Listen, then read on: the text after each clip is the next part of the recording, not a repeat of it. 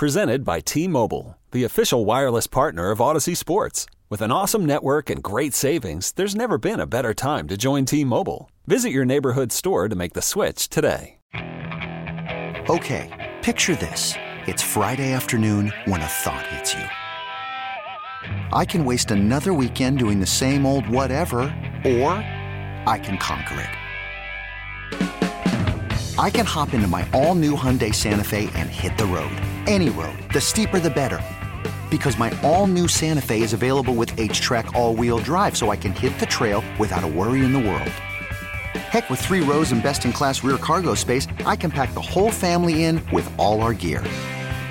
We've got available dual wireless charging for our phones, so we'll never lose touch with civilization, and we won't lose touch with the primordial power of Mother Earth. So, which is it? Waste the weekend or do something a little more epic? And conquer it in the all-new Hyundai Santa Fe. Visit HyundaiUSA.com or call 562 for more details. Hyundai, there's joy in every journey. In 49 other states, football is just a game. But this is Wisconsin. The Green Bay Packers have won the Super Bowl. The Lombardi Trophy is coming home. Wisconsin fans demand the best. The best analysis, the best interviews, the best coverage, and no one delivers like the Bill Michaels Huddle.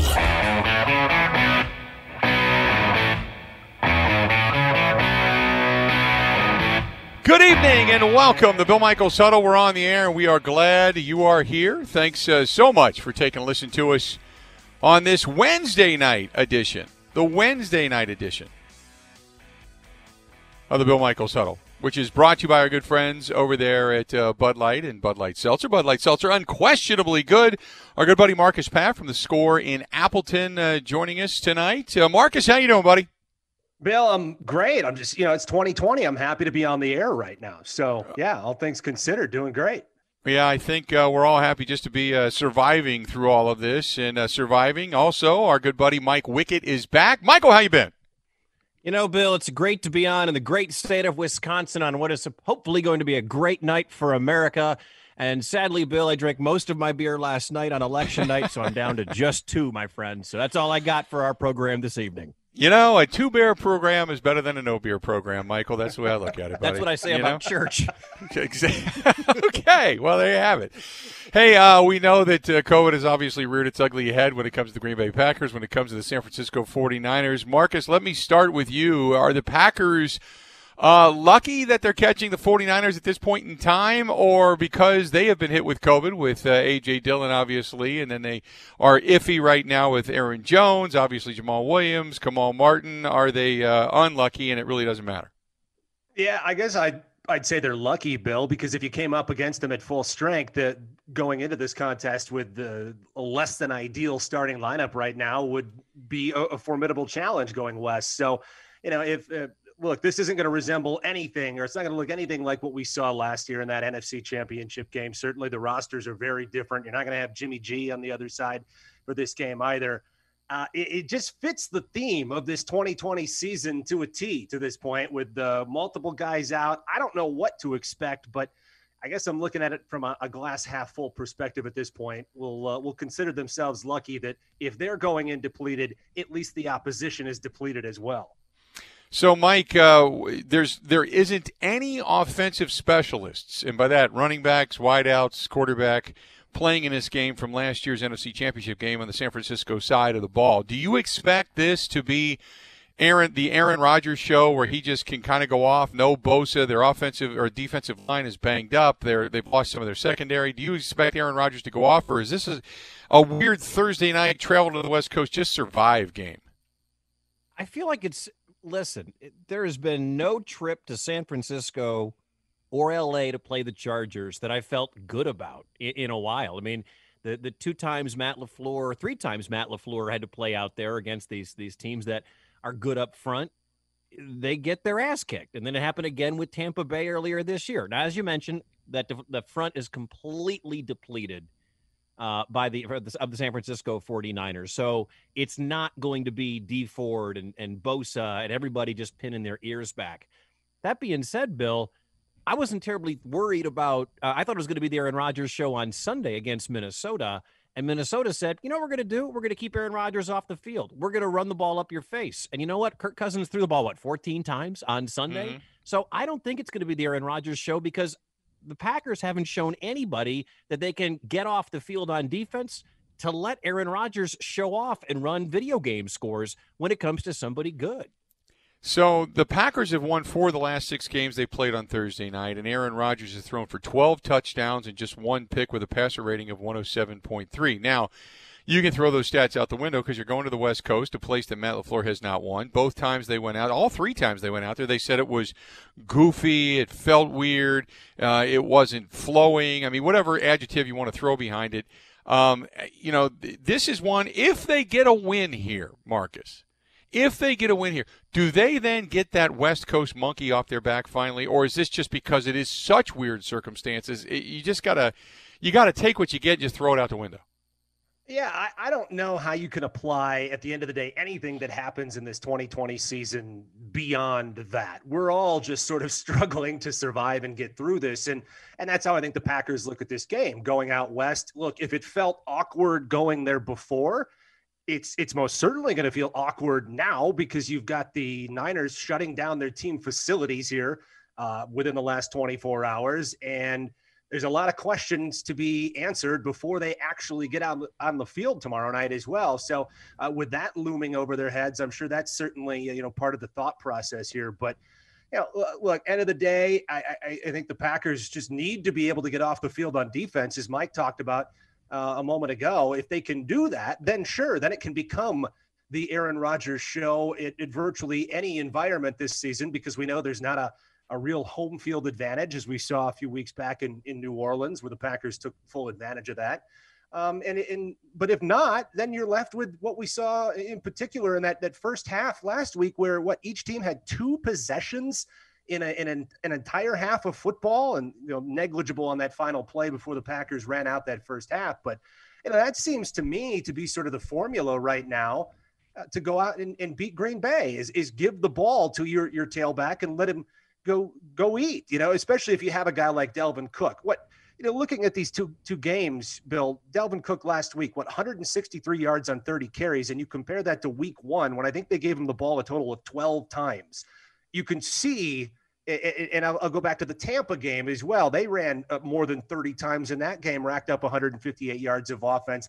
Those are the you know, the two teams that they've had the most trouble with. So if I'm San Francisco, I know they're down their backs. You're not going to be uh, looking at Raheem Mostert, and you're not going to be looking at Tevin Coleman this week. But I'm still feeding whoever is in that backfield and saying, "Hey, stop me, Green Bay, because you haven't proven to anybody yet that you can do that." So let's talk about that. Let's get into this because the trade deadline has come and gone and the argument about what they needed, whether it was another wide receiver and just go out score people, or you needed another body or two to be able to shut down the run. Mike, I'll start with you. How did the Packers miss the boat at the trade deadline? Yeah, I'll just talk about Will Fuller. Uh, I think was wasted. I, I, I, without getting into the minutia of what the Texans wanted and then what they get if Will Fuller leaves after the next eight games. Will Fuller can't stop the run. I mean, th- that's that's what this comes down to. Todd Gurley ran on him. Adrian Peterson and the rest of the Lion run, Lions running backs ran on them. The Vikings run ran on them. The Buccaneers ran on them. Hell, when David Johnson in 2020 runs over you your defensive front sucks. And there is nothing, listen, we can say, oh boy, I hope Kenny Clark is good, and I hope Rashan Gary is good, and I, I really hope Preston Smith and Za'Darius Smith. I really, I really hope they're good. We're learning they're not. They weren't last year against the run. They're not good this year against the run. You know, losing Blake Martinez, fine. Christian Kirksey was supposed to be the athlete they brought in. He's hurt. Um, I that's what makes me upset. Now, anybody who's mad that the Packers didn't make a move at the deadline, it's like you're new. All right. That wasn't going to happen. We all understand that Green Bay doesn't do what Seattle does or San Francisco does. They added Emmanuel Sanders last year and they got to the Super Bowl. They didn't have anybody to catch a ball from Jimmy last year. So the move that needed to be made if they were going to make one, was in the middle up front or a linebacker that can stay healthy and tackle and make plays. Because Marcus, they don't have that right now. And it's not like, oh, they had it and then it went away. They haven't had it all year. Yeah, look, Mike, I'm I'm line in step with you. I'm trying to think. Okay, think along with Brian Gutekunst. What could the rationale have been in his mind? And the only thing that I can arrive at, and, and obviously they didn't pull the trigger on this. They felt like Houston was asking too much. But in the absence of finding a defensive difference maker, somebody that can come in and and take them up a notch. Uh, nobody's expecting them to be a top 10 unit. But in the absence of that, could Will Fuller have perhaps catapulted that offense to another level to where you're saying we can't get better on one side of the ball? But you know what? If, if we can't do that, we we better take it to another level on offense and just hope to God that we can outscore people. Guys, when you start to look at the comparison, their defense is, is banged up as it is still ranks decent. Well, they're in the top 10 points allowed, where the Packers are number 20. The 49ers are top 10. They're 10th overall. Total defense, the 49ers are 6th, where the Packers are 11th overall, which total defense still that stuns me at this point because the Packers' pass defense has been at least better. It's been 13th in the league, while the passing defense for the 49ers is fourth in the league. Now, that was with some of their guys and with some of this pass rush. So again, I, I go back to when you talk about Will Fuller, Mike.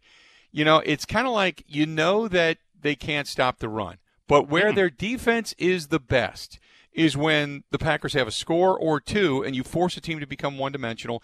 Then Mike Pettine in that secondary can dial it up. They can pass rush. They can make a, a quarterback, uh, you know, force him into a couple of mistakes. Does it take the Packers with a lead only to win a ball game? Do you see them coming from behind, uh, say two scores or more, to win a ball game? Yeah, I mean, they, they, this team's not built to come from behind. I mean, this team is built to get out in front of a lead, make other teams throw, make other teams one dimensional, and that's when they have their full complement of players on offense. They don't have that right now. I mean, no Aaron Jones. Okay, fine. Jamaal Williams is an adequate running back. Okay, no Aaron, no no Jamaal Williams. Um, all right, so AJ Dillon gets oh nope, COVID can't can't do that. I mean, what's strange about the Packers is up until last week when when Matt LaFleur's teams would lose, they lose in embarrassing fashion. They lose by 20, they lose 38 to 10. Um, you know, last week was the outlier in all of this. When they lose, they get their tail kicked. Um, they aren't built to come from behind for whatever reason. And maybe maybe Aaron Rodgers has to take some of that criticism because Bill, when you punch Aaron Rodgers, it's like if you get to uh, remember Carlos Zambrano of the Cubs. When you yep. got to Carlos Zambrano early, that dude was out by the third inning and he was beating up the Gatorade barrel. If you can get to Aaron early and punch him in the mouth early, I don't know if Aaron's good at recovering. And Bill, we saw that in Tampa. He throws the pick, he throws the second pick, and Aaron's never ever the same. So yes, my answer is this team's not built to come. They have to make other teams one dimensional. They have to get a lead. Let's do this. We'll go ahead and take a quick break. We'll come back. Marcus Pat from the score up there in Appleton joining us. Also, Mike Wickett, our good buddy. He was on the panel a couple of weeks ago. He's here as well. This is the Bill Michaels Huddle. It's brought to you by our friends at Bud Light Seltzer. Unquestionably good. We got a lot more of the Bill Michaels Huddle right after this. 16 stations strong. The Bill Michaels Sports Talk Network.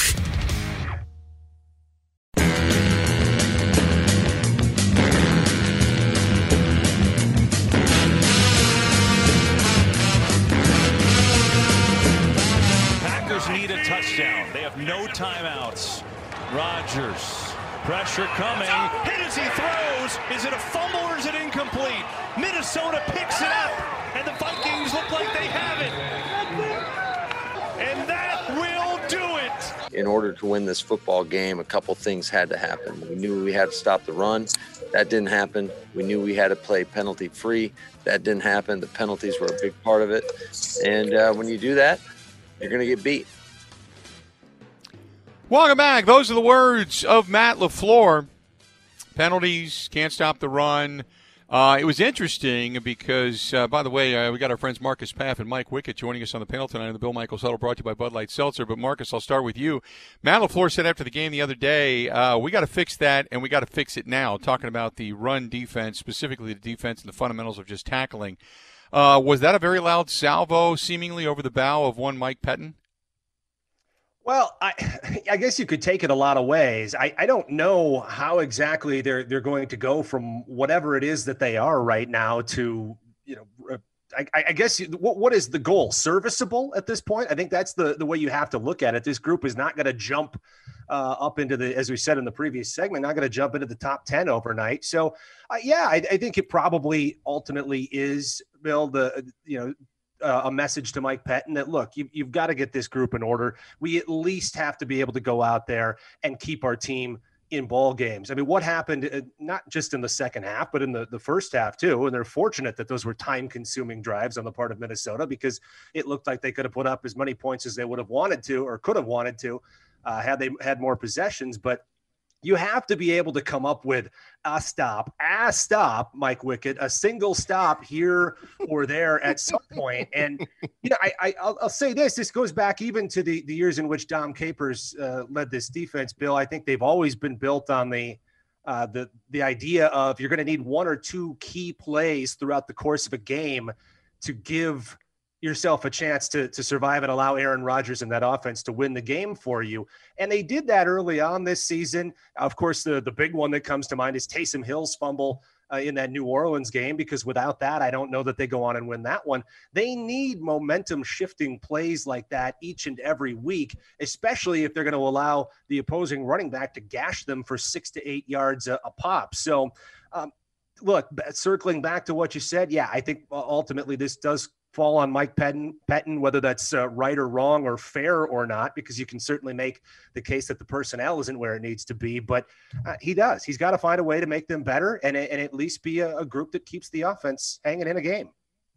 So, Mike, uh, I look at it as Mike Pettine is, and, and I don't know, look, as much as you can put this on Mike Pettine for what we witnessed last week, they lined up and just said, we're going to run the ball at you. Did, I mean, didn't they? It just it, it came down more to fundamentals and just kind of knowing your spot more than anything. Now, some of that you can call coaching, but wasn't this just where they just beat you up and Dalvin Cook just beat you up?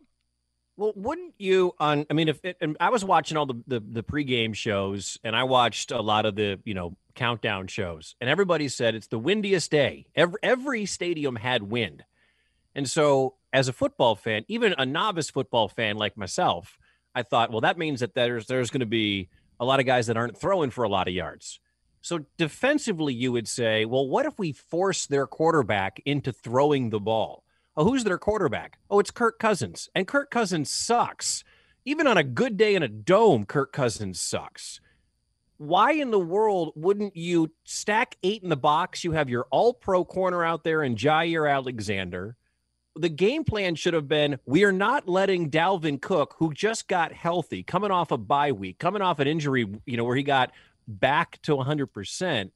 Why wasn't the plan stack eight in the box and make Kirk Cousins, who sucks, make that guy beat you? I mean, yeah, there might be a couple of plays where Adam Thielen gets a couple of balls or a big one for Jefferson or whatever, but I'd feel better knowing that Kirk Cousins, who sucks, was my focus as opposed to Dalvin Cook, and who is now the NFC Player of the Week after scoring four right. touchdowns against Green Bay. This this was a terrible game plan put forth by Mike Pettine. He did not put his team in a good spot to win last week. So eh, let me ask you this, uh, Marcus. When we move forward now, I, I, and I can look at the because I saw on Uh, on one series they dominated. They ran the football right down the Packers' throats. The next series you come out, you don't have as many big beefy bodies, and maybe you're going with more athleticism, try to catch Dalvin Cook and run him down rather than letting him run wild. I think I got the sense that Mike Pettine was just kind of throwing anything at the wall to see if anything stuck. And to me, that's more of an indictment, as, as Gary Ellerson loves to say, it's more the Jimmies and the Joes and the X's and the O's. If you're just throwing anybody and everybody out there to try to do something, to try to get a stop, did you get that sense, or do you think that it's just it, it was like like many were screaming, "What what the hell is he doing out there?" No, yeah, I, I 100% did. I'm with you, Bill. I, I, I think that that's what Mike Pettine ultimately uh, arrived at is look, nothing we are doing in this game is working. And historically, not a whole lot that they've done to try to, to stop the run has worked real well. And I realize from season to season, you know, you go back the last couple of years, the personnel has changed a little bit, but they just haven't had the guys to be that type of a, a group. And that's one that can dominate up front. Sure, Kenny Clark is a is a terrific talent and he can do what he can do, but he's not going to be the uh, you know the end all be all for this group. He can't do it alone, quite frankly. So I, I, I saw that too. I thought at the end of the day, that's Mike Pettine resorted to let's throw whatever blitz packages we can out there, anything and everything to see if there's something that works against uh, this Vikings offense. And I look, I understand uh, where Mike's coming from with that and trying to, to force Kirk Cousins to throw, but it's just like historically, they haven't been able to do that against any team for the last couple of seasons that that has wanted to run the football. No matter what they've thrown at them, uh, the opposition has found a way. So uh, I, am looking forward at this schedule, and you still have what Derrick Henry down the road. I realize it's oh, weeks away. Oh, what's he going to do to this uh, to this defensive front? Rush I mean, for two fifty? Right, it's frightening. And, and look, Christian McCaffrey is expected to be back off of uh, IR here real soon, and they have the Panthers on the schedule. So Ugh. two different backs, but I, I expect opposing teams to to run the ball 25 30 times moving forward bill it just seems like that's the easy formula for success against this packers defense and in turn you keep aaron rodgers off the field so oh, keeping aaron rodgers off the field he's got davante adams End of list. Uh, there you go. That's pretty much. Look, I, I, I, find it interesting. That's it. I, that's it. Um, look, in this upcoming game, the one thing that I found interesting was when you start to look at a lot of the breakdowns, they'll show you how many receptions each team has, how many receiving yards each team has, and it's usually, uh, you know, a couple of wide receivers. In both of these teams' cases, it is a, a wide receiver and a tight end. Now, for the 49ers, losing George Kittle, he's got 474 yards, and he's their top receiver on this team. Brandon Aiyuk is the other guy, the young kid coming into this situation while you've got Davante Adams and Robert Tonyan with 309 yards. He's your leading receiver. Uh, and then there's a couple of other, a couple of players that have 23 receptions while Davante Adams has 43.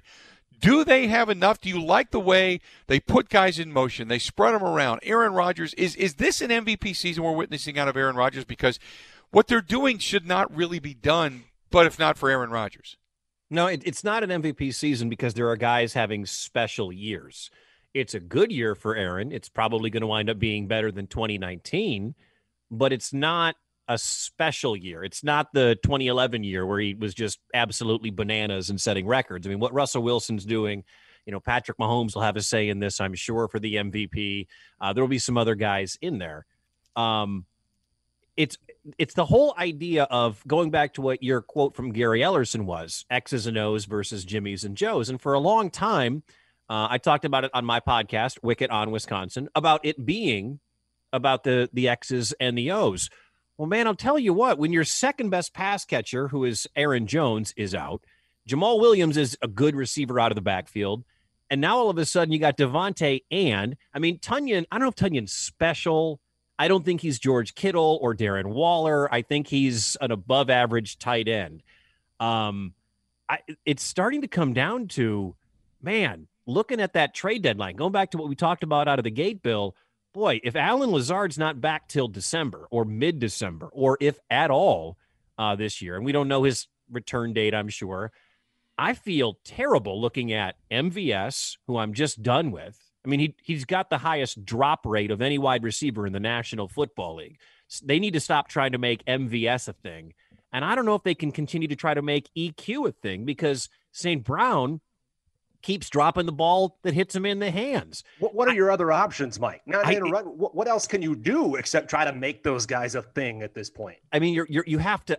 It's it's a great question. I mean, they tried to address it, and I know people want to go back to the draft. And man, looking at all these receivers, all these rookie receivers that are studs in the NFL, Tee Higgins and, and Chase Claypool and Aiyuk, who we're going to see on Thursday, and, and J- mean, uh, Ferg- or uh, Ferguson. Or Justin Jeudy, Jefferson. Justin Ruggs, Jefferson, yeah uh, CeeDee Lamb, like all of these receivers. And I, I was fine with the love pick, like whatever, fine. But everybody who wanted a wide receiver is coming back, and the chickens are coming home to roost right now because, Marcus, the answer is you need Aaron Jones healthy. He's your second best pass catcher on this team, or else it's going to be a lot of Davante, Tonyan, and Sternberger. He's the, he's the linchpin to this offense, and and it goes back to what Matt Lafleur wanted to do this season, and and build around the run first, quote unquote, and then uh, allow Aaron Rodgers to play off of that.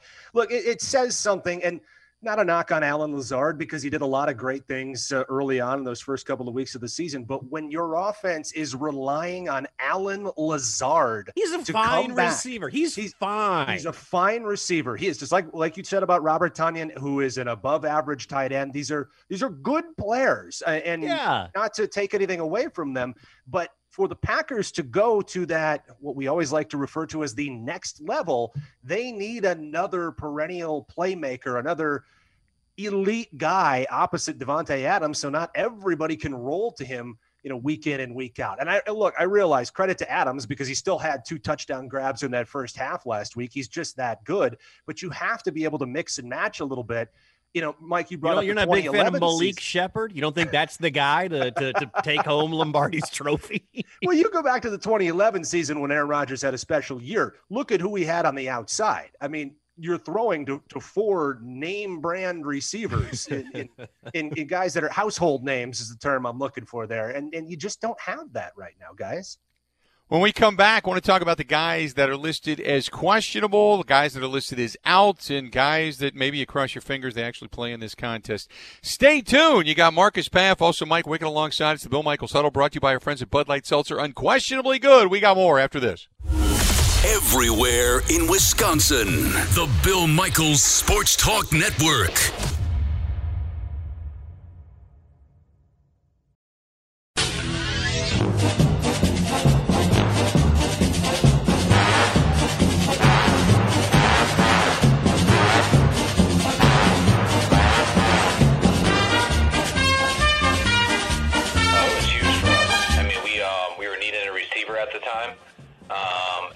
Also needing the type of. We needed a very good player like Emmanuel, but we also needed a person like Emmanuel.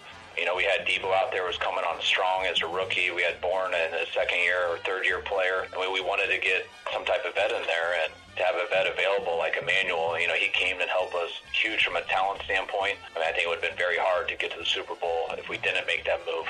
And I'm forever grateful to Emmanuel for that. Welcome back to the program. It's the Bill Michaels Huddle. That is Kyle Shanahan saying they wouldn't have made it to the Super Bowl without trading for Emmanuel Sanders last year. Packers. Shade. That was shade, is what that was. That's yeah. That was uh, hey, you guys did nothing, and uh, we got you game. uh, Packers, on the other hand, didn't do anything.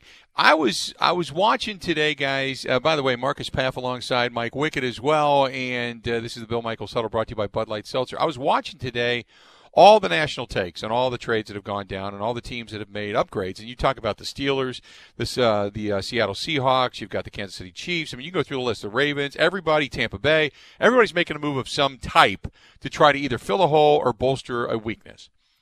And then came the Green Bay Packers analysis. So I thought, okay, I'll turn this up. I'll listen intently.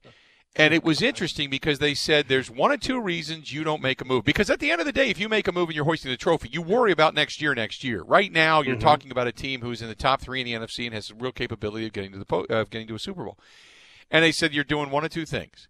Either one, you have that pick in Jordan Love, and you need to support him with everything you've got in a couple of years, and you're going to try to trim the fat and get all the defense around him you possibly can to support his first couple of years in the league to prove that you're the smartest guy in the room for taking Jordan Love, or you just don't think the Packers are a Super Bowl contender. Do you believe either of that? Let's start with Mike. Oh man, I should have been on beer three and not beer two. uh, listen, if they're if they're loading up for defense for Jordan Love two years from now, where's that at? You know, I, I don't see. Well, the thought is, of is that you know some of this, like Bakhtiari, they won't pay. Aaron Jones, they won't pay. So you start going on the cheap. You just try to build through the draft. You try to bolster your defense, and you're setting yourself up for life after Rodgers. I, I, I always chuckle at people who look at the statistic of Aaron Rodgers has thrown what one touchdown to a first round pick or what, whatever that statistic was, and how he doesn't get a skill Yeah. player. And the one year they finally take a skill player, it's for his replacement. And I always think, ah, you guys, that's a bunch of malarkey. Like, who really, you know, he doesn't really get upset about that stuff. And then the trade deadline, I mean, he's got no weapon outside of Davante, who might be the best wide receiver in football or a top five or whatever. And after that, he has a bunch of guys. And while I don't think a second round pick was was the right move to bring in Will Fuller, I just feel like Aaron's got to be sitting there thinking, what what you want me to throw to Malik Shepard? You want me to throw to Jake Kumerow? You want me to throw to Marcus Paff? I mean, Marcus, you got some life left in those knees, right?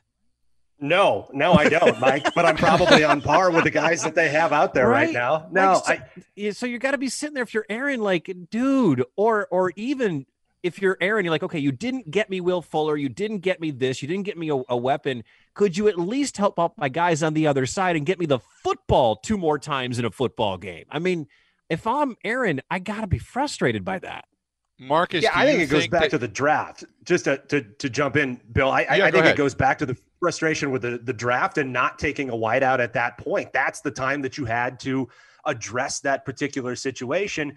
And then you, you get to now, and and I have to wonder how much does the the situation that, that we're in, not just in, in, in the sporting community, but in the world right now, play into the thought process with this, where you're saying we could trade an asset for the future for a guy that's going to come in and it, just theoretically with Will Fuller, uh, we'd all be looking at him potentially as a rental. I, have seen some people that say, well, maybe you could work on an extension. Okay, uh, maybe that's the case. But if you bring in a short term guy here for future assets and we don't even necessarily know how this season is ultimately going to shake out, I just wonder if there's any trepidation there with that right now because it's been an awkward year to this point, we've been very fortunate that we've had football week in and week out, and and uh, we're all excited about that. But uh, we we've seen some of the ugliness of it here uh, of late too, with some guys out, and and maybe there's a hesitancy to say there's just too much uncertainty right now to risk it when the the future feels feels more like a sure thing. So listen to what Aaron Rodgers say. Um, and, and Sam, I know you got it right there. Listen to what Aaron Rodgers said after the game. He was asked about the team trading and getting somebody else and trying to help him out and and so this is what he had to say after the you talk about throwing shade after the game on Sunday when he was asked about getting additional help. It's not a bad question, but it's not one that I can answer. We've had many conversations about this type of thing over the years, and I, you know, truly understand my role. I'm not going to stomp for anybody. Last time I stomped for a player, he ended up going to Buffalo. So uh, I like the guys that we have. We need more production. There you go. So he said the last I mean, guy, time I stumped for a guy, he ended up in Buffalo. If that's not a shot, I don't know what is. I mean, that is. I'm. God. Again, I don't want to buy into the Aaron's mad at the organization line, but every time he talks, you know, whether it was after the draft or you know that that hour and a half or a half hour, whatever it was, before the season began, you just keep getting the feeling more and more that the organization either doesn't ask, and not that he's the quarterback, he's not the assistant GM. They don't ask, they don't care. Um, they, they just don't want to do anything to to help one of the great quarterbacks in the history of the National Football League, who's still on top of his game, get back to the Super Bowl. Meanwhile, you know, they let Russ cook. They got him DK Metcalf, and the Seahawks look like their offense is fantastic. Tom Brady's like, you know what? I want Gronk. All right, cool. I want Leonard Fournette. All right, cool. I want Antonio Brown. All right, cool. Like the the Buccaneers are listening to their quarterback, and you know Antonio Brown was a Tom Brady move. Bruce Arians and Antonio Brown, their histories with women are the polar opposite. I'm a little disappointed in Arians and and what he has done for women in the National Football League to bring in Antonio Brown. But Marcus, Antonio Brown can ball. And if you can win, we know this. If you can win, you can catch the ball, you get to the end zone, a lot can be forgiven. Yeah, Tampa Bay knows there's a shelf life on Tom Brady, obviously, even though he doesn't seem to show that right. at any point. what is that shelf life, Marcus? it, it, it, might be like a Twinkie. Maybe in 20 years, we're still talking about Tom Brady under center. I don't know. But yeah, look, they're playing for the here and now. And that's not something that the Green Bay Packers have done, not just in recent memory, but guys, almost in distant memory right now. I, I, I think for Packer fans, Brett Favre's tenure comes into their thinking on all of this. You got one Super Bowl with one of the greatest quarterbacks of all time in Brett, and now you have one with Aaron Rodgers. And I know we've heard this argument over and over again: two Super Bowls with with these two great guys, uh, and I'm sure some people are tired of hearing it, but it's the truth. You've won two Super Bowls with elite quarterback play for three decades. And there comes a point where you say, uh, it is time to win now. We're, we're appreciative of the longevity, you know, the success year in and year out. And I know, uh, look, there's a lot of organizations that would love to be in the playoffs every year, but the Packers are the Packers for a reason. They're held to a different standard. And yeah, I hear that clip, Bill, with with Aaron, and it, it, it's not just a shot, but there's just a lot of exasperation there where you're saying, we you know, got been uh, down this road up times. Let's do this real quick. We got some breaking news. Uh, the left tackle of the 49ers, Trent Williams, wide receivers Brandon Aiyuk and Deebo Samuel, placed on the COVID list as, as close contacts to Bourne, who also went on the COVID list. They are out for tomorrow's game against the Packers. No Aiyuk. Who are who's Nope. catching? Are they bringing back John Taylor? Is Jerry Rice going to They got back up? they got nobody, man. Holy moly, their, their I mean, team is fire up. Ross Dwelley in your fantasy league. Uh, Holy moly. that's that's brutal, Marcus. Yep. So breaking Yeah. news, yeah. Trent Williams, their big left tackle, Brandon Aiyuk, their wide receiver, Deebo Samuel as well, all placed on the COVID list as close contacts, according to sources uh, See, out there now in San here, Francisco. here's the th- Bill. I, are we against a break, Bill, or can I can I bring? yeah, let's up do real this. Let's take a quick break. We'll come right Okay. back. Uh, we're talking with Marcus Paff, Mike Wickett. Spirited tonight. We got a lot more. The Bill Michaels Huddle brought to you by Bud Light Seltzer next. Wisconsin wide. The Bill Michaels Sports Talk Network.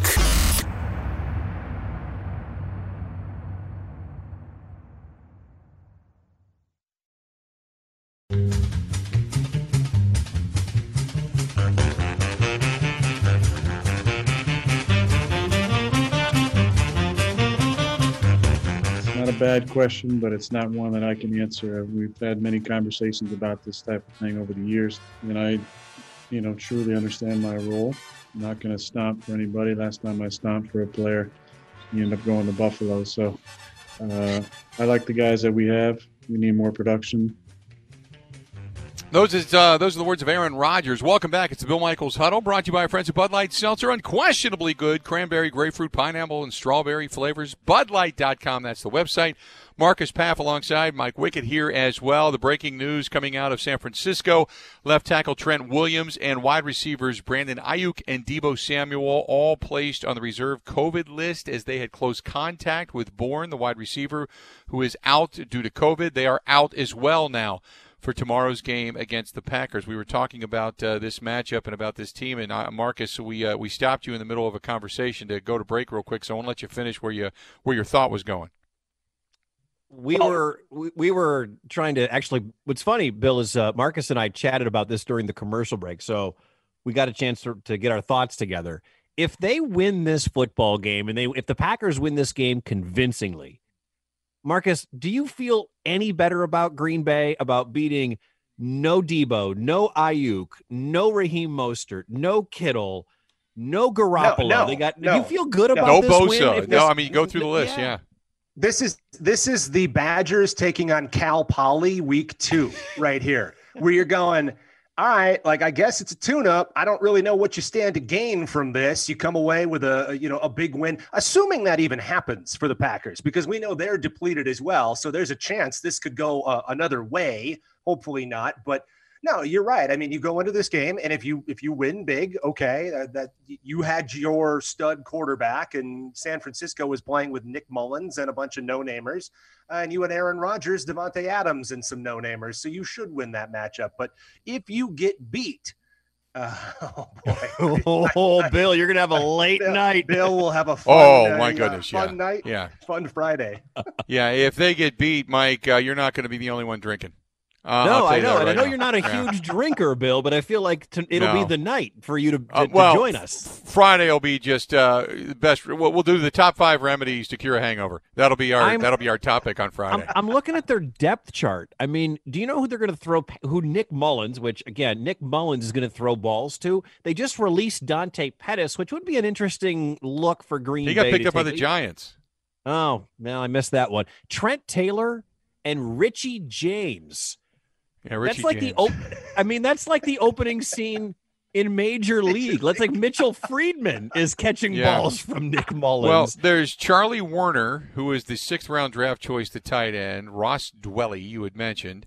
Yeah. Richie James, Trent Taylor. That's your that's your group back there. Uh, Tevin Coleman, An all your running back out of the squad at some backfield. point.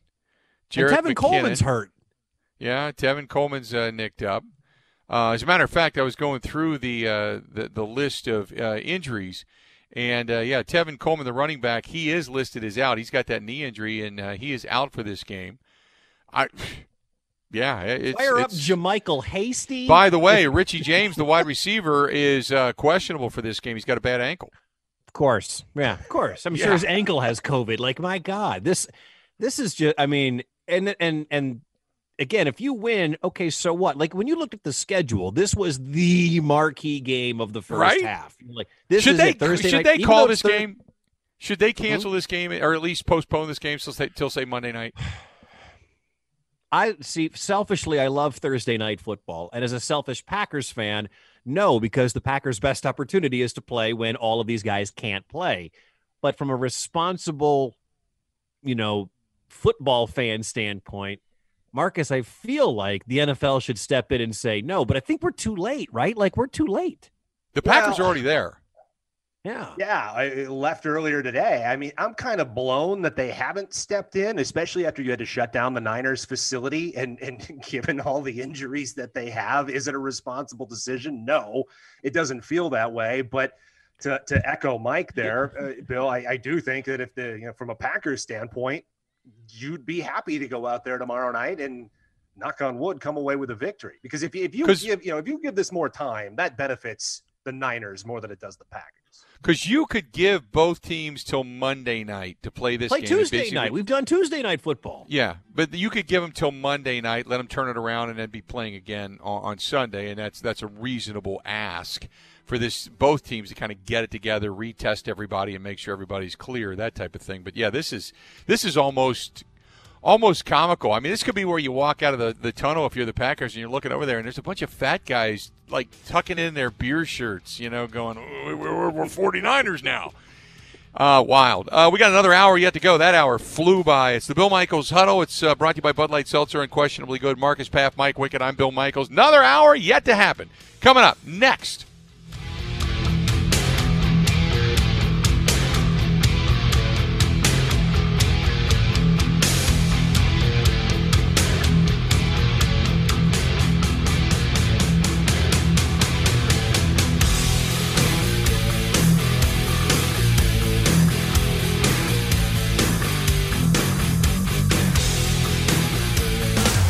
Listening to the Bill Michaels Sports Talk Network.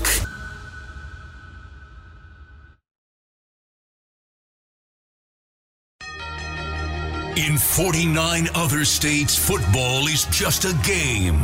But this is Wisconsin. The Green Bay Packers have won the Super Bowl. The Lombardi Trophy is coming home. Wisconsin fans demand the best.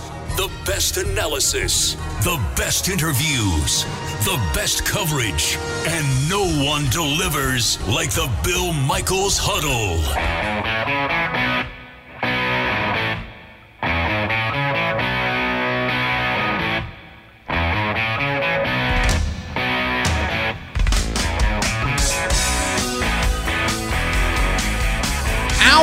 Number two of the Bill Michaels Huddle as we continue on. It's brought to you by our friends at Bud Light Seltzer. Only 100 calories, five step filtration process that ensures a cleaner finish and no lingering aftertaste, coming in flavors of pineapple, strawberry, cranberry, and grapefruit.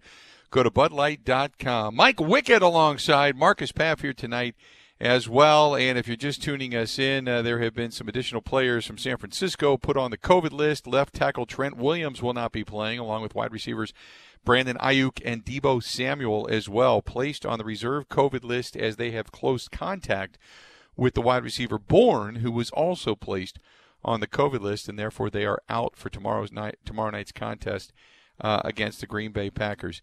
Um, guys, uh, Mike, I'll start with you. Where do the Packers fall in the NFC right now? Do you think? Uh, they're uh, God, this just keeps. It's such a week to week league, Bill. Like because a couple of weeks ago, when the Buccaneers lost to the Bears, I thought, well, the Buccaneers don't belong in the conversation, and then the Bears You know, at one point we're five and one, and we're like, we have to take them seriously. I think the Buccaneers are the best team in the NFC. Um, after that, everybody has a lot of questions. I mean, Seattle can't stop any. How does Carlos Dunlap help? How does Jamal Adams help when he comes back? Green Bay can't stop any uh, anybody on the ground, so you know that that knocks them down a peg.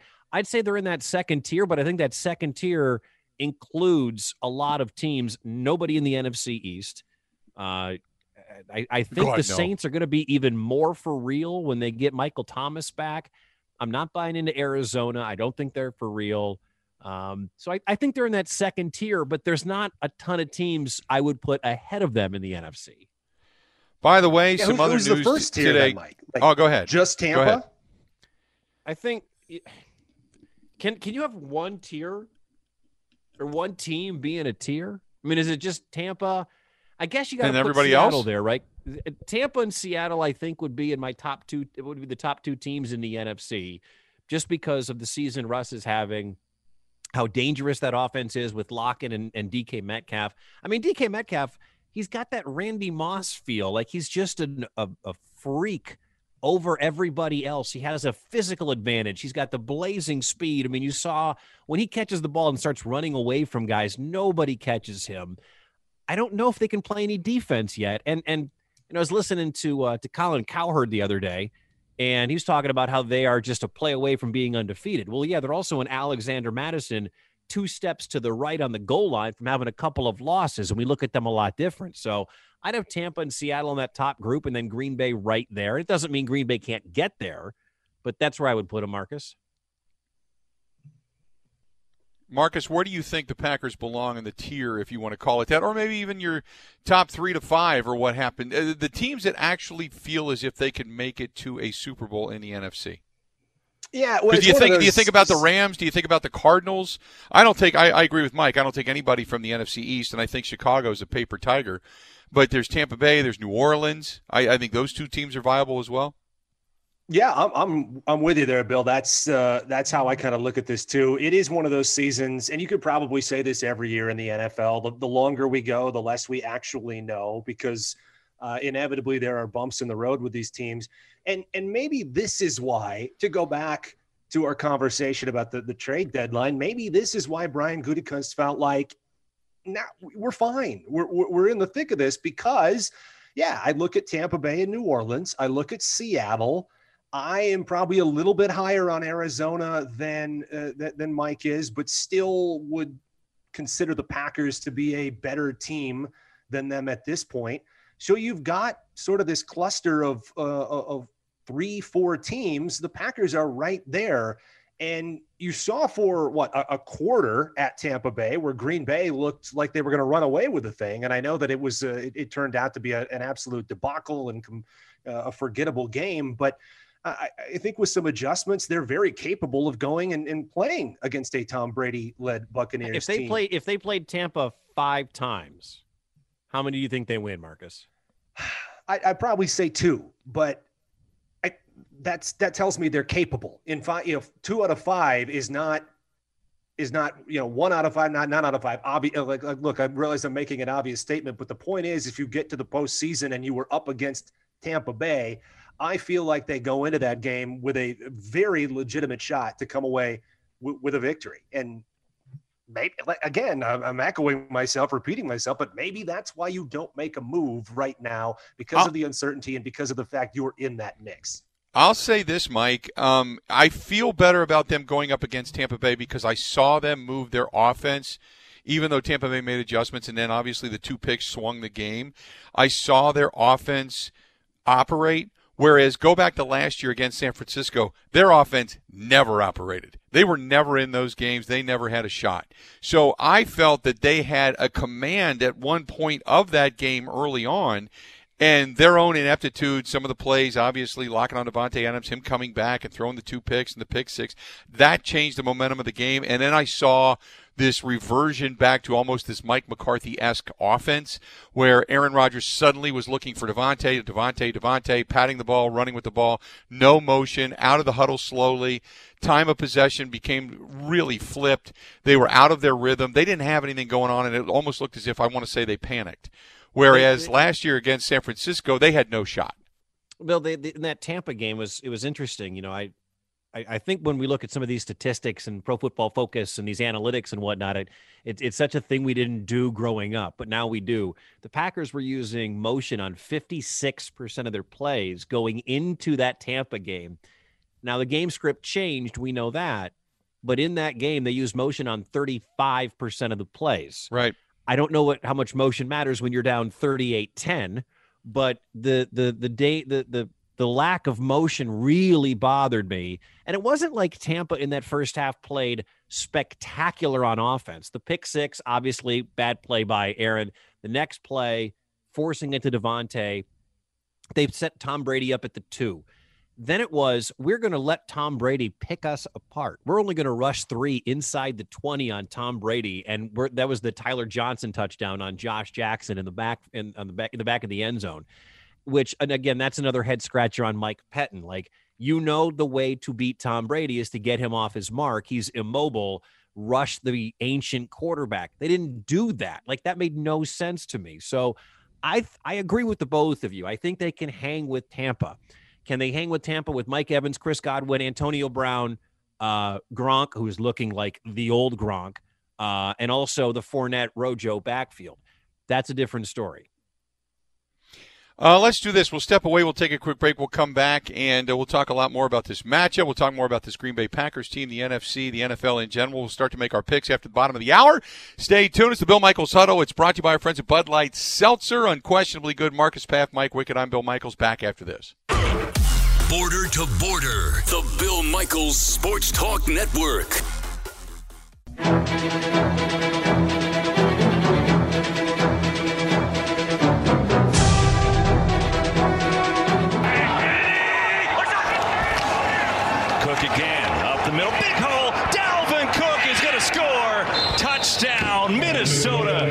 Know, when you have more hats to the ball, it's less missed tackles. It's a lot harder to, to tackle when, you know, it's it's one on one in the open field. Going into film, you know, I would see more of where, um, you know, where we can avoid being in those one on one situations.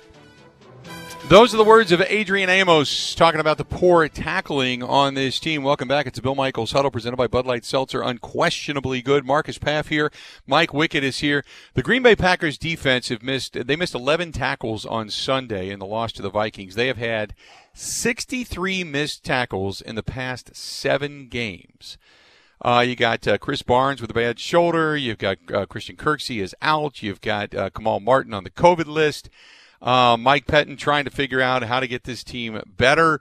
Um, other than just scheme, because I still think the secondary is pretty good. Adrian Amos talking about making you know better angles and all the little things that you can possibly do. Um, let me start with you, Mike. You know, defensively, we, and we talked about this in the first hour, but I, if you're the coordinator, what do you do? Because I right now, other than you've got Kenny Clark, you've got your guys up front, Preston Smith, who looks to be not nearly as aggressive Is he, or still, is he still on the roster, Bill? Is, is yeah, Preston he uh, still, well, still he, on the he's roster? on the roster and a milk carton. Um, but but it just it's I watched him a couple of times try to set the edge against Dalvin Cook, didn't get on the inside at all, and almost as if he was just standing there. It just not as engaged as maybe he was last year. I, I don't know what, what if you're going to do something or anything because you kept the roster the same. If you're Gutekunst, what is it? the exact opposite of whatever you're doing right now. I, I mean, there, there's just, and I agree 100% about Preston Smith. And and look, Za'Darius Smith is a great defensive player. He's not having a great year. Kenny Clark is a real good, dare I say, great defensive player. He's not having a great year. Preston Smith was good last year. I, I feel the same way you do, Bill. It's like the ball gets snapped and he just sort of stands there and waits to react before trying to wreak any havoc, which we saw more from his role a year ago. Um, I don't know what the answer is. I just know that this team doesn't tackle. They don't scheme to put their their players in the best situations. Uh, I like their secondary. You know, we just heard from Adrian Amos. He made the big play against was it Calvin Ridley on Monday Night Football? You know, on a couple of weeks ago. Mm-hmm. Uh, you know that that Jaire Alexander is really good. I like Chandon Sullivan. Uh, I think he's got, especially from where they, uh, how they obtained Chandon Sullivan. Kevin King remains a mystery. And Marcus, he's out for this one. He's injured. He's out, I believe, for, for this one. And Kevin King is the most divisive player on the Green Bay Packers. If you listen, if you look at any game and Kevin King makes a play or doesn't make a play, your Facebook is split. So I don't know how you feel, but I just don't think, Marcus, that you can do a whole lot. It's like you can't cook a different meal if you don't have new ingredients. Well, and, part of we all know this. What comes back to it for Kevin King is is who the Packers passed up on that night in the draft. TJ Watt has gone on to have a pretty good start to his career, mm-hmm. and I would mm-hmm. imagine he's probably going to have a, a, pretty good remainder of his career as well. But yeah, yeah, that's he is. He's an anomaly. I, I, am an enigma. I don't know week in and week out what I'm getting out of him. I don't know week in week out if he's going to be healthy. Although fortunately, he's been a, a little bit better in that regard of late you know, to to Bill's question, what do you do? I, I think Mike Pettine's asking himself that, and he's asking himself that in the uh, the second half of games right now. Going, that didn't work. That didn't work. This personnel package didn't work. I'm left with this. Let's you know, let's try bringing Darnell Savage up the left edge, or or you know, just it, it feels like you're throwing darts at the wall right now. I realize it's not that bad. Uh, Mike Pettine undoubtedly is a lot more organized than that, but it's just you, you've only got you can only play with the personnel that you have. Preston Smith, Za'Darius Smith were brought in to be difference makers last year in this defense. Last year they were. This year, as both of you have already pointed out, Preston Smith is not, and Za'Darius Smith is not the same player that he was. And when you subtract the, the type of difference that they made a season ago from this current group, you're you're left with this. You expected Rashan Gary to get better and make more oh, of an impact, yes. and he hasn't. And I and I think there's still time for him. Like I don't throw Rashan Gary out. And Bill, I watched Blake Martinez play on Monday night, and the guy is still the same player he was in Green Bay. Slow, but mm-hmm. a tackling machine. I think, Bill, I think they missed Blake Martinez just to be in the middle and to tackle. I, which I would completely agree. At least you were, you know, it, the old adage was he was AJ Hawk. He was all downfield.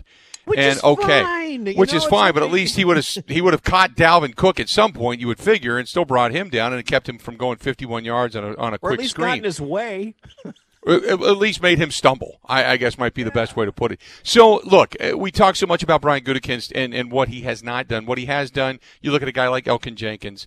Jaire Alexander is very good. We know that there, there's some talent, both offensively and defensively. Some guys that he has brought in you know, every year I've always said with at the end of Ted Thompson's uh, tenure, if you're not getting Pro Bowlers, you're staying about the same. You're just transferring beef is all you're doing. It's interchangeable bits, as, as the late great Paul Brown used to say. It's, it's that's all you're doing. So you, you look at what he's got in that secondary. How good is the secondary of the Green Bay Packers? Let's start there. Marcus, I'll ask you how how good if you're going to put these in some of the top five, top ten uh, of the secondaries in the National Football League. Where does where do you think these guys rank? Well, I certainly think they can be a top third with the talent that they have back there. Now, that's all provided that Kevin King can play like the best version of himself. Because we talked about how polarizing he is. When he's good, he's he's pretty damn good. And we know Jaire Alexander is a talent. I think Darnell Savage was one of the uh, the picks that Brian Gutekunst obviously hit on. And Adrian Amos is is is a very good safety as well. So I look, I put them in the top third. They can probably be. Uh, even better than that if they had some help at, at some of these other positions. And look, Kenny Clark is, uh, is, is stellar, but you're just not getting it out of the linebacking core right now, uh, the way that you need to see. And let's be honest, like for for all the good picks that that Brian Gutekunst and Ted Thompson, for that matter, made, uh, it is the it is the misses that ultimately stand out and that's what leads to this to circle all the way back to the the frustration with over doing nothing at the deadline and saving your draft capital that's what leads to all this frustration because too many times we've seen it not pan out as well so you know they're, they're both a coin toss to a certain extent we talk about uh, Jaire Alexander, Kevin King, bringing in Adrian Amos. Uh, Darnell Savage Jr., when he's healthy, has been aggressive, and I like the way he has played, Mike. I consider this this secondary really good that leaves you with up front when you look at the likes of, of, everybody says, well, Kenny Clark, he should be on the verge of being a Pro Bowler. I, I would tend to agree with that. I don't know if this year is going to qualify, but certainly in the past it has, which off, honestly got him the money.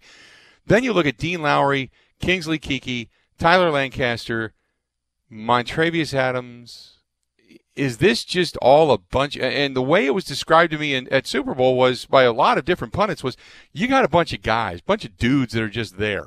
They're not terrible. They're not great. They're just there. Is that the way best way you could describe the front front four of the Green Bay Packers?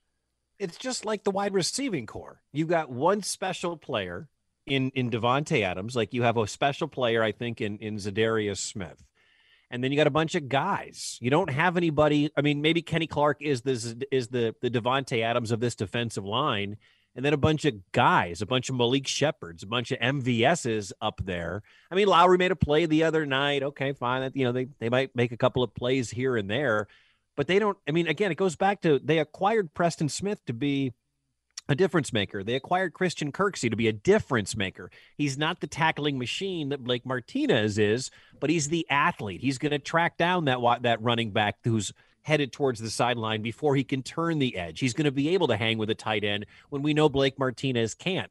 I mean, those guys, those dudes you're talking about, Bill, up front, along with these linebackers, they would make Kevin King better. They would make Jaire Alexander better. They would make Savage and Amos better if they could get a pass rush, if they could stuff the run, if they could do anything that would push the needle and push the offensive line.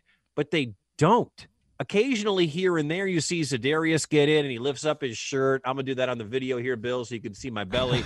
like you, you, you just you don't see any consistency out of it, and whether it's their want to, whether it's the scheme, I, I don't know, but it all, as we know, it all works together. There's no push up front, which means the secondary, even with having a special player like Jaire, the, the secondary can get exposed. How long have we been saying this too, Bill? I feel like, you know, we could take this conversation that we're having right now and say that it came from 2015 or even, mm-hmm. you know, mm-hmm. 2013 and it would be applicable where you're saying, all right, they've got a couple of, uh, of They got really- BJ Raji and that's it. Yeah, and then there's a, a bunch of guys, right? right? I mean, I, I feel like we've been doing this year in and year out, and the Packers can't seem to find a way around that. And I, am making the same point over and over, but it it ties back to the trade deadline and the frustration. It feels it's like the Brewers in pitching for all those years. You know, I say, well, they can't they can't develop their own guys. You better go out and, and acquire somebody on the trade market, and that's what it feels like here. Sure, you have one or two standouts here and there, but you need a few more guys than that if you want to put together a defense that's going to elevate this offense and take the team as a whole to another Super Bowl. By the way, Adam Schefter reporting the game remains on track to be played per sources with the NFL. Thursday Night Football is a go, even if the 49ers wide receivers and the Packers running backs are not available. Why are we playing this game? It's like Wisconsin infected Illinois a week and a half ago, and the Illini lost a dozen guys. Why are we playing this football game? Uh, uh, by the way, Trent Taylor, the uh, lone wide receiver left for the 49ers on their active roster.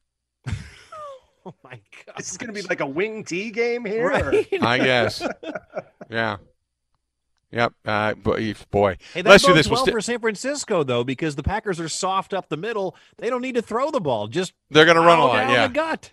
Yeah, they're going to run a lot. I wouldn't even put uh, safeties on the field at this point. Just put all all linemen and right. a bunch of dudes and see what happens. Unfortunate because that's where the Packers' strength lies too. is of course in the secondary. right, right, exactly. Uh, let's do this. We'll take a quick break. We'll come back. We'll start to look around the rest of the league and start making some picks. Stay tuned. We got a lot more of the Bill Michaels Huddle brought to you by our friends at uh, Bud Light Seltzer. Unquestionably good coming up after this.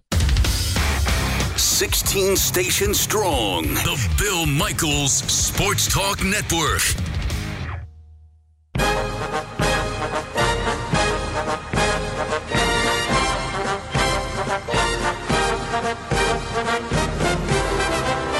Coach, uh, Pro Football Focus had you for 11 missed tackles in the game, 63 in seven games this season. Can you get a handle on this and correct it, or are you just what you are? No, I would never say you're just what you are. I mean, it's something that, that even even when we're not in pads, I mean, we always try to find a way to incorporate incorporate into our individual drills each each coach yeah, I mean to to your point, it's it's um, it's difficult, but it's I mean it's it's you know, we all go through it, and, and uh, if we want to be successful, we we certainly have to be better.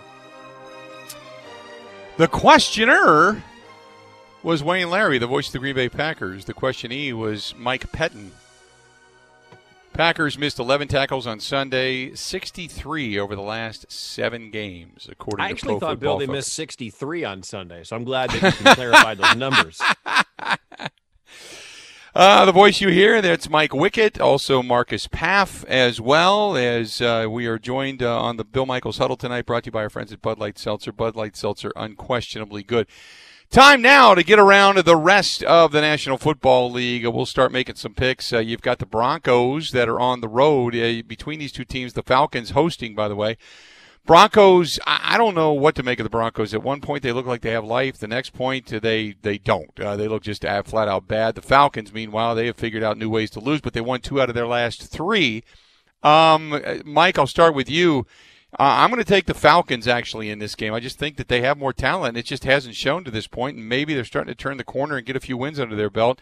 Uh, so I'll take the Falcons, Mike. the uh, I'm going to go Broncos here. The their effort last week against the Chargers was impressive, and I think Drew Lock is good. I don't know if he's great, but I think he's good. Uh, he's got a lot of weapons. I, the Melvin Gordon and Phil Lindsay backfield is is pretty impressive. I don't know if Calvin Ridley plays in this game. I don't know if we have an update on the Falcons wide receiver, but Marcus, I'll go with the Broncos in the upset. Yeah, I'm with Bill on this, and I'll probably get burned for like the eighth time this year because I think I've picked the Atlanta Falcons week in and week out with the same rationale of, well, they have too much talent to continue to be this bad. And it, it comes back and bites me. But Bill, to your point, it looks like maybe they're finally turning the corner, playing at home. Uh, although it's a little bit different than it has been in years past with no fans. Nonetheless, I will. Uh, They haven't won a game at home. They're 0 4 at home. Yep, that's that. That what- is a, a goofy stat. Absolutely. Yeah, there's not a lot of logic to picking Atlanta anymore, but I'm still doing it. Yeah. Beautiful stadium, though. Love that place. Mercedes-Benz Sure. Stadium is absolutely fantastic. Hey, you got the six and one Seahawks going from uh, the top of the country to the other side of the country to where Buffalo resides to take on the six and two Bills.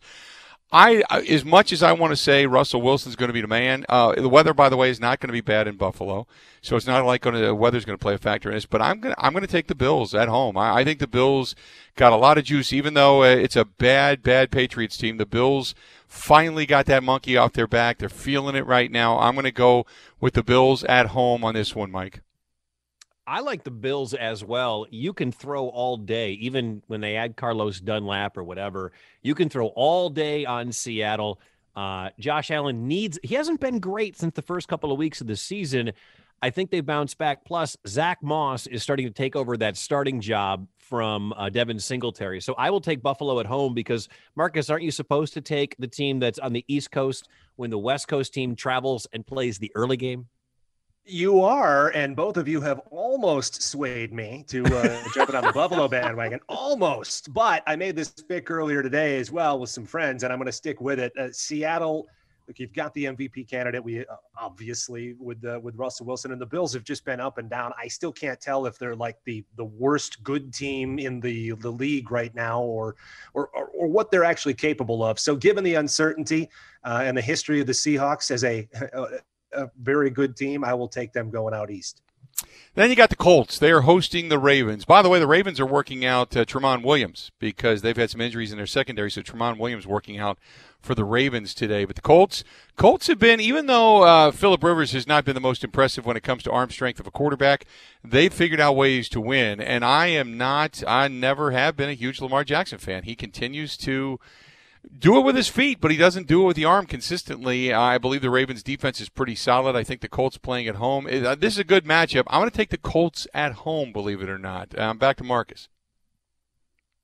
Yeah, I'm uh, I'm on board too. I, I actually t- taken the Colts in this one because of uh, a lot of what you said. I this year after an MVP caliber season or an MVP season period last year from Lamar, we've seen some of the flaws exposed. It feels like defensive coordinators maybe catching up a little bit with how to to game plan and scheme against him. So, uh, Indy, nothing flashy, nothing special, but I'll take him in this one. I'll, I'll like Baltimore on the road. Uh, they are 3 and 0 on the road so far this year. And if they lose and lose more ground to Pittsburgh in that division, that's going to be tough to overcome because the Steelers are going to be rolling. Lamar, reward of advice beware of the magical season. He's not having the year he had last year. He threw four picks last week against Pittsburgh, but I don't believe in Phil Rivers. That's a running back by committee. Jonathan Taylor is not healthy there in Indy. I like Baltimore on the road in a close one. Should be a good one to watch. This is why you like when the Packers play on Thursday because Red Zone can fire up for games like this. Well, you got uh, the Seahawks and the Bills, obviously. The Ravens Mm-hmm. and the Colts are a good one, and then you got this absolute barn burner and a thriller between the one and six Texans and the one and six Jaguars. Something's got to give, for God's sakes. Uh, it, uh, you know, I I'm not really picking a team because I think they're going to win. I'm just picking it with my heart. I hope J.J. Watt just loses some of the frustration and they finally get a win. So I'm just going to pick the Texans on the road just because. Mike, that uh, that that press conference he had last week. I, I mean, that looked like I, I thought that was it. I thought that was the the nail in the coffin, and JJ is going to be gone, and, and hopefully to Green Bay. Uh, Gardner Minshew's not starting. They're starting a rookie quarterback, which to me means that uh, Whitney Mercilus and JJ Watt are going to have big games. Look for the the Texans to win this one big. Mike, that was more analysis than anybody could possibly give for this. Do you want me to uh, break down more this of the matchup, Texans yeah. and do, Jags? do, you- do you have more on, on the Jags?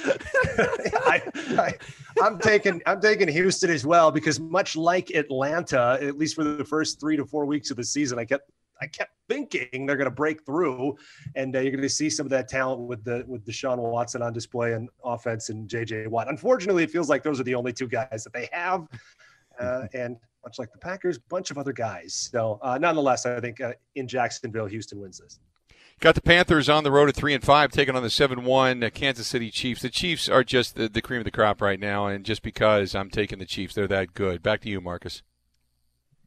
Yeah, I I don't know how you can pick against Kansas City right now and and Mahomes. They are they're the, they're the best team in the league, and I'm sure I, I'm sure we'll have continue to have conversations about whether or not they can be beat, and there'll be ups and there'll be downs the rest of the way. But end of the day, Kansas City's still the favorite to go back and, and win it all, top to bottom, the most talented roster in my opinion. I'll take them. the Raiders beat the Chiefs at Arrowhead, and they did it by running Josh Jacobs down the Chiefs' throat.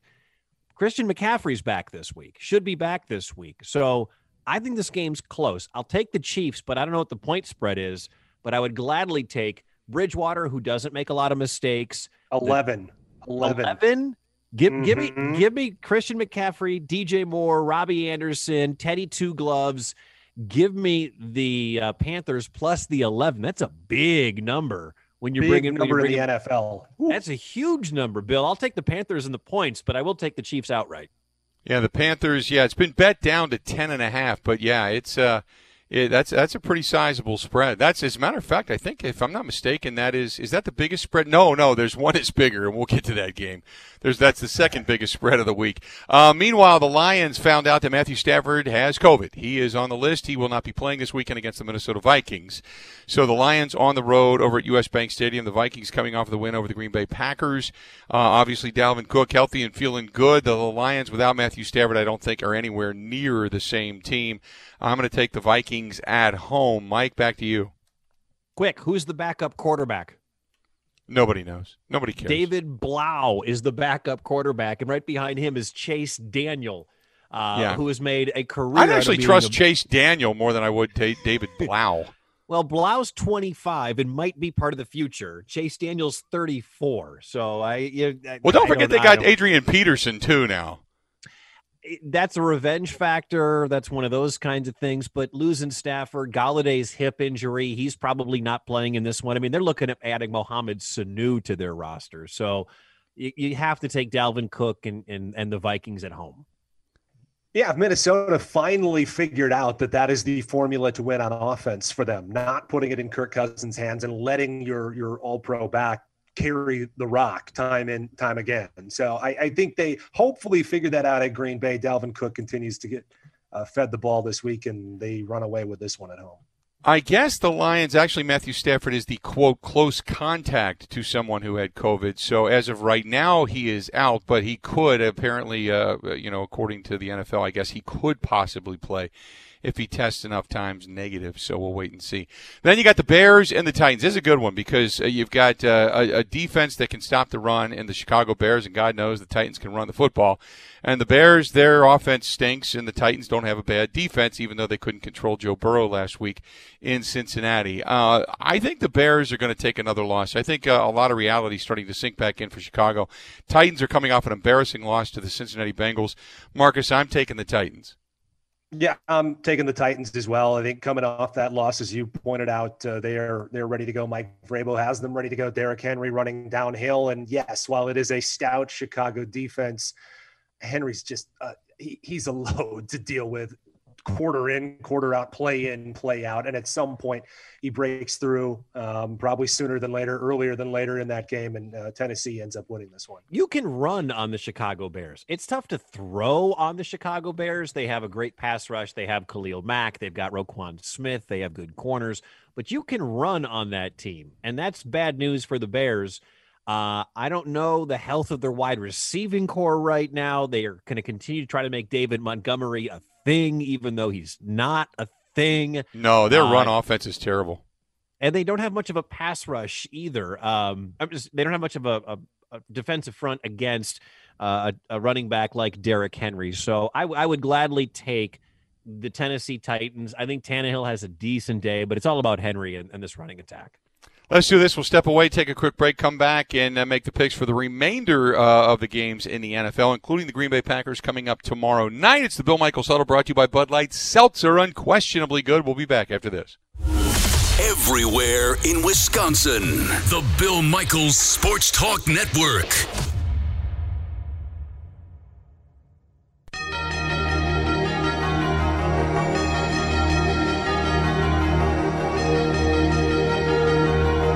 Certainly, I, I, do. I do think that the juice, if you will, uh, of our football team isn't where it needed to be. You know, you mentioned that this was we've had fans the past two games, and then coming back into this environment, it is a little bit different. And you got to bring your own energy, and guys have got to dig deep sometimes to to to bring that out. And if you feel like somebody else doesn't have it, you got to bring them along with you. So we need to find the guys that are going to step up, be the leaders, be be the people that are going to bring that that positive energy to our football team because if you don't have it, it's it, you just aren't going to be at your best. There you go. That is Matt LaFleur saying uh, the team needs to bring the energy. Now, can they do it on the West Coast? That's been problematic for uh, Matt LaFleur's teams since taking over last season. Not once, not twice, but three separate times. They didn't have the energy when they went out to the West Coast. Welcome back. Final segment of the Bill Michaels Huddle brought to you by Bud Light Seltzer and Good. Mike Wickett, Marcus Paff, both here. We get back to making the picks. So the remaining games, you got the one and seven Giants who actually played the other night with some heart against Tom Brady and company, but still came up in the losing end, taking on the two and five Washington football team. I'm just going to say, for blanks and giggles, I'm going to go with the Giants, even though they did take a loss and even though they're the road team. Uh, they just showed me a little something, maybe a little spunk, maybe a little heart. Maybe that's all they had left in them. Who knows? But I'm going to take the Giants, Marcus. We're on the, the same wavelength. I don't know. It's a little scary there, Bill. But yeah, that's uh, that's where I was headed to. Having watched that game a couple of nights ago, that was the best we've seen them look. Talked to a couple of friends who are, are, Giants fans, and and even they were actually uh, a little bit excited for probably the first time all season. So uh, some life on offense. Daniel Jones. I mean, I, I, think we're all wondering, or certainly Giant fans are wondering, whether or not he's going to be part of the long term plan uh, next year beyond. That probably has more to do with whether Dave Gettleman's around. But uh, in the immediate, just talking about this game this week, Washington, a very beatable team, and uh, New York taking a little bit of momentum, even out of a loss. I'll take them here. Washington coming off a bye. I like Antonio Gibson running like uh, Leonard Fournette did a week ago, and Scary Terry has a big day against that secondary. Bill, I'll take the Washington football team. Then you got the Raiders. They are on the road and they're taking on uh, the San Diego, the former San Diego Chargers, now the LA Chargers. Catch myself there. I really like what Justin Herbert has been doing. Unfortunately, he's been on a team that just hasn't been able to put everything together. Uh, as much as I uh, really kind of uh, appreciate what Herbert's doing, I think I still got to go with the Raiders in this one, Michael. Do you know that the Chargers are the first team in NFL history to lose four straight games with 16 point leads? I mean, that takes some skill and some lack yes. of closing ability to be able to pull off. Like I've seen some bad Brewers bullpens, and that is what this feels like. I believe the Raiders, and and I know I'm going to be crazy. I think the Raiders are a top three team in the AFC. I think that is a team with Jacobs running hard. David Carr is bought in and runs Gruden's system well. They've got a great tight end in Waller.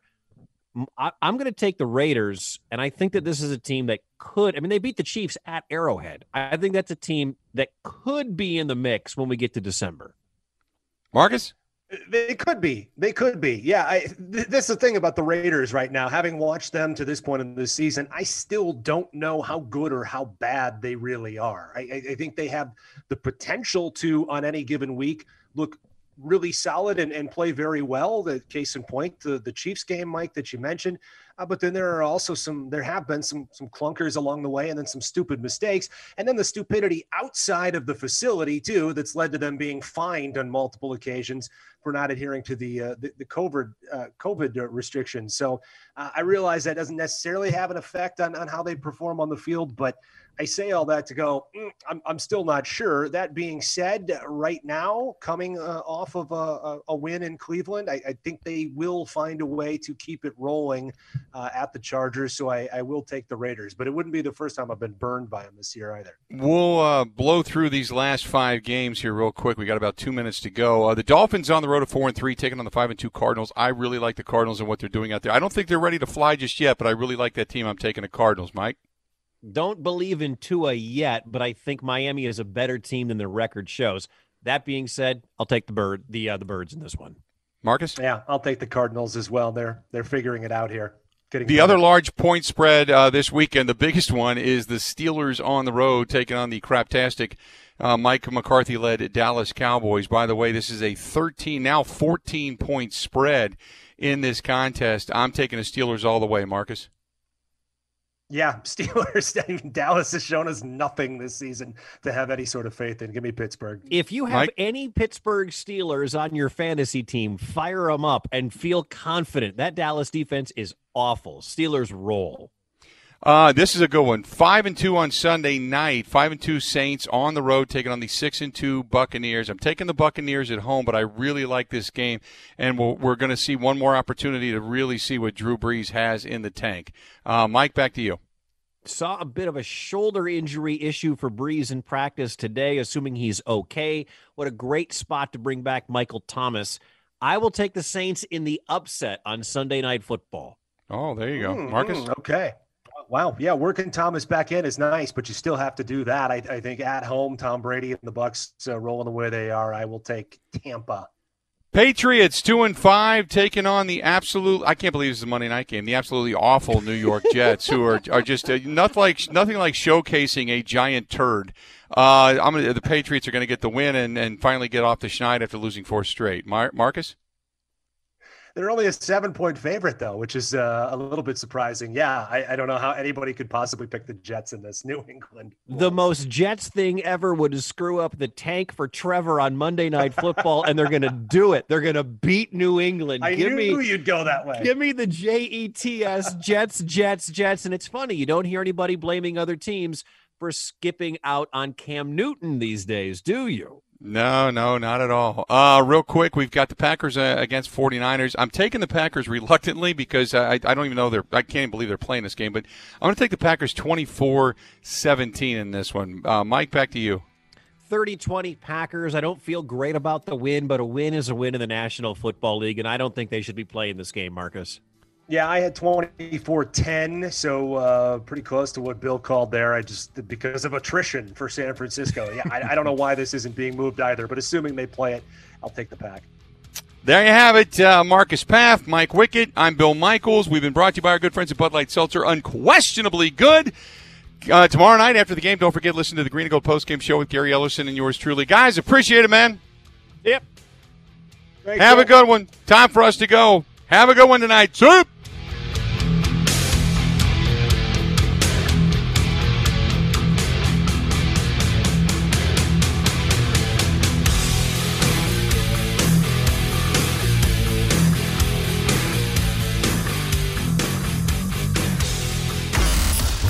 Wisconsin wide. The Bill Michaels Sports Talk Network.